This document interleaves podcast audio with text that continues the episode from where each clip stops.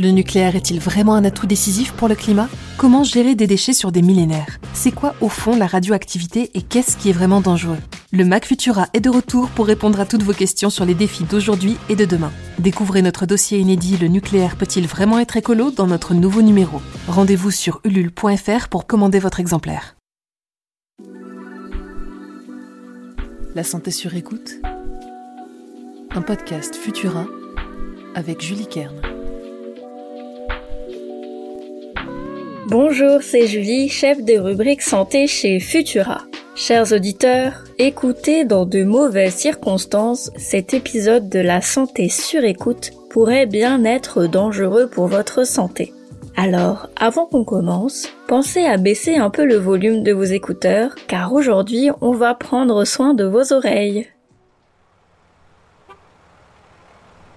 Bruit de klaxon, d'aspirateur, de la circulation, des travaux chez les voisins ou de la musique écoutée à fond, nos oreilles sont mises à rude épreuve tout au long de la journée. En effet, être exposé à des sons trop forts pendant trop longtemps peut endommager de façon irréversible notre système auditif. Entre 60 et 85 décibels, un son devient fatigant et pénible entre 90 et 100 décibels, il est nocif pour les oreilles sur le long terme. Au-delà de 100 décibels, il peut blesser l'oreille en quelques minutes. 65 décibels, c'est le bruit d'une voiture qui roule, 90, celui d'une moto, et 100 décibels, votre smartphone avec le son monté au maximum et votre musique dans les écouteurs. L'oreille peut supporter 8 heures d'aspirateur à 80 décibels. En revanche, un concert de rock à 105 décibels devient dangereux pour le système auditif en quelques minutes.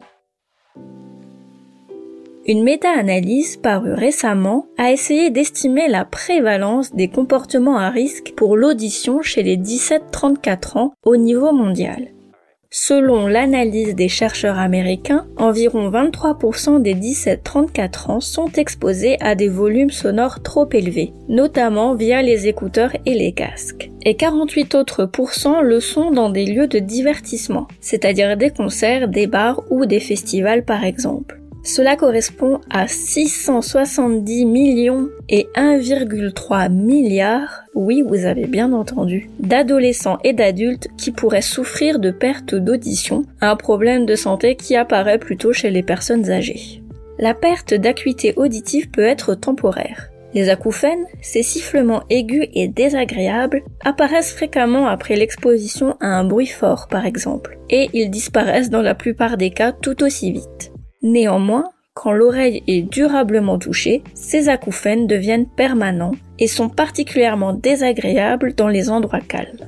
Les sons trop forts provoquent aussi une perte d'audition qui est, elle, irréversible. Quand elle est d'environ 20 à 30 décibels, l'oreille ne perçoit plus les sons aigus ou très faibles. On parle de déficience auditive modérée et cette dernière passe la plupart du temps inaperçue. Dans la déficience auditive moyenne, c'est autour de 40 à 70 décibels qu'on perd. Alors l'oreille n'entend plus que les voix fortes. Au-delà, c'est la surdité. Alors que faire pour prendre soin de ses oreilles? Déjà, il faut éviter d'écouter la musique trop fort dans les casques et les écouteurs, surtout si on les garde plus d'une heure par jour sur les oreilles. Lorsqu'on se rend à des concerts et des festivals, il vaut mieux mettre des bouchons d'oreilles de type boule quies ou des casques anti-bruit et ne pas se placer trop près des haut-parleurs qui diffusent la musique. Les motards sont aussi particulièrement touchés par les nuisances sonores et les troubles de l'audition sont très fréquents chez eux. Ici, un bon casque insonorisé permet de réduire les nuisances. Dans tous les cas, si vos problèmes d'audition persistent, il faut consulter un médecin sans hésiter des petits réflexes qui permettent de garder sa santé sur écoute. Merci d'avoir passé ce moment avec moi. Vous trouverez les sources de cet épisode dans la description pour vous forger votre propre avis. N'oubliez pas que les informations partagées pendant cette capsule audio ne se substituent pas à un diagnostic médical émis par un médecin. Si vous avez le moindre doute concernant votre santé, n'hésitez pas à consulter un professionnel. Pour nous soutenir et améliorer notre visibilité, abonnez-vous et partagez ce podcast autour de vous. On se retrouve dès la semaine prochaine pour un nouvel épisode de la santé sur écoute. À très vite!